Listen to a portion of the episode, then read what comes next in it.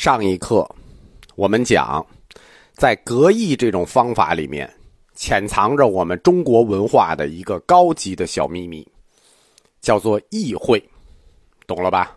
意会，中文里面它是理解含义的一种特殊方式，你自己去想。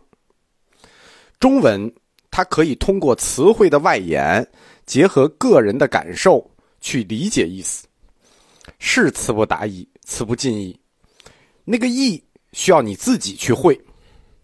他们几个学习，互相讲一下，互相一启发、一补充，那意思就明白个八九不离十了。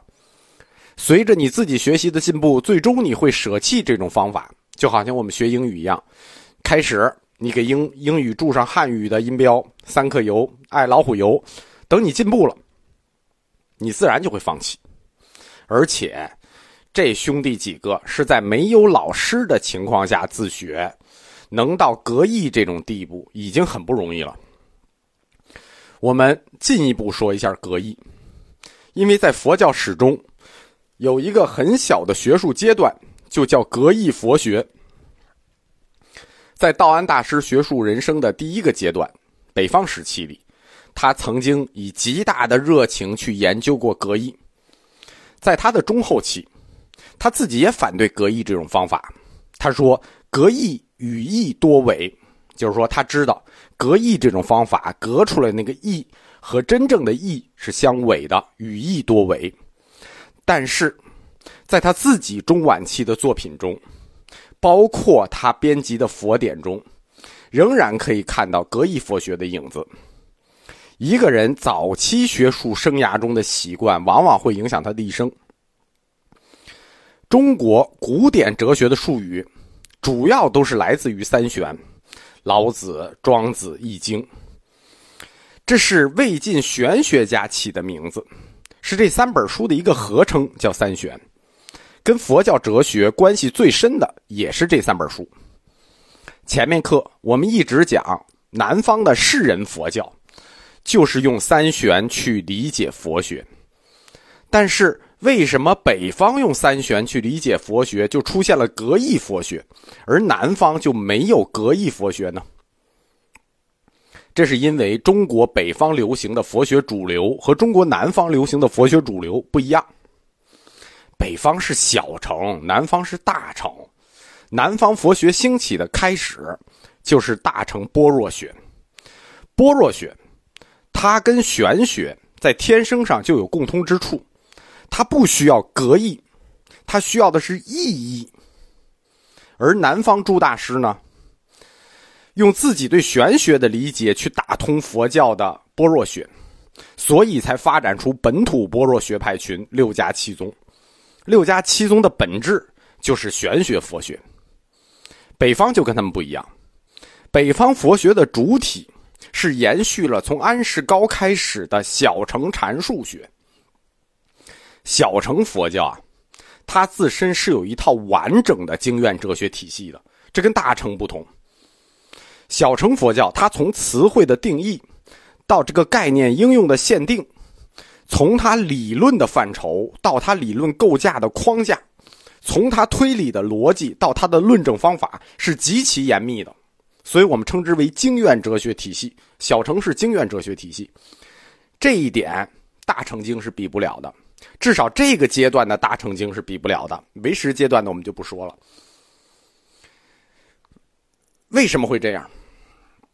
这是因为小乘与大乘他们两个学派面对的人不一样。佛教通史里讲过，小乘经它对应的是谁？它对应的叫上座部，上座部都是有道高僧。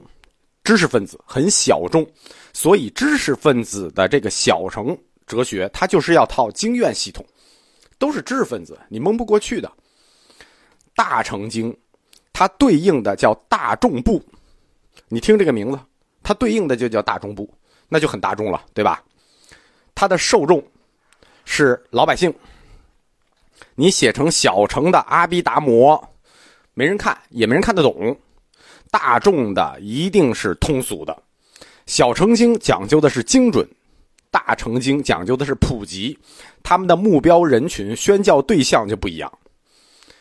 道安的师兄弟，他们修行的是小乘禅数学，他们就摆脱不了佛教词语概念定义的问题，所以最初他们也就摆脱不了格义佛学这种方式。这是学术上的一个过渡阶段。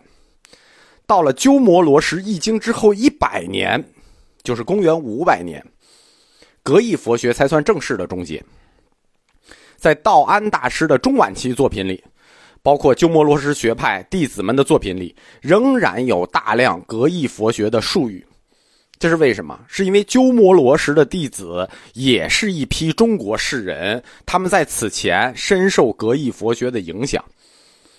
格义后来就被作为一种特定的易学研究方式，或者说是我们古典哲学的研究方式，就扩展出去了。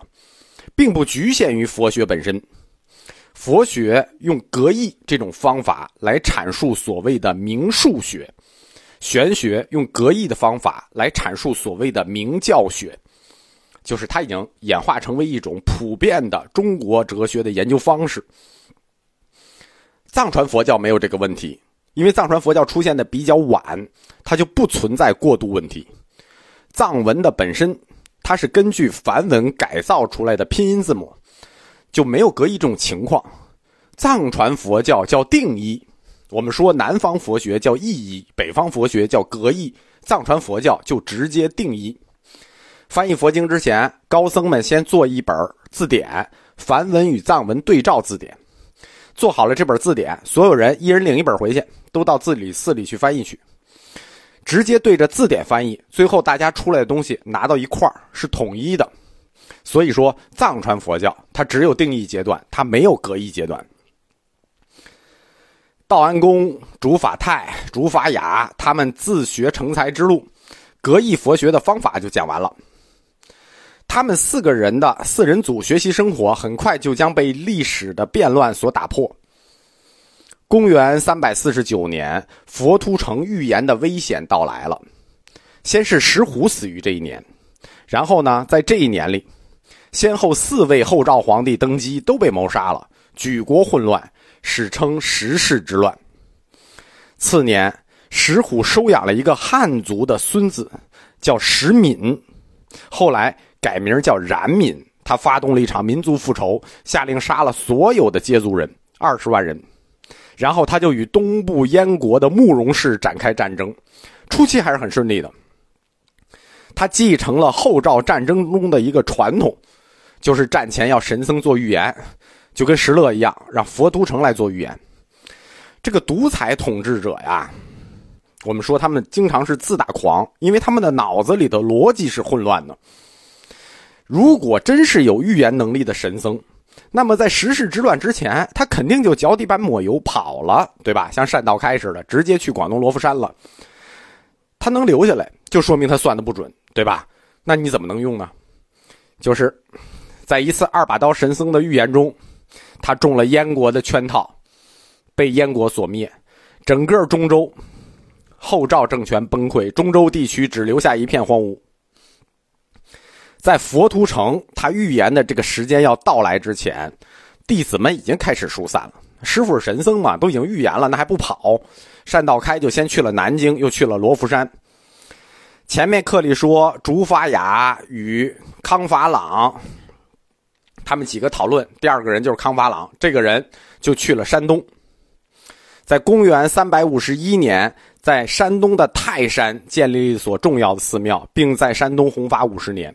因此，公元三百五十一年，康法朗进入山东，可以是通常认为佛教传入山东地区的起点。康法朗就被认为是山东地区佛教的始祖。覆巢之下没有完卵，现在佛图城最重要的弟子们成了难民，他们就在大师兄的领领导下。在道安的领导下，组成了一个僧团，开始了他们的四处流窜。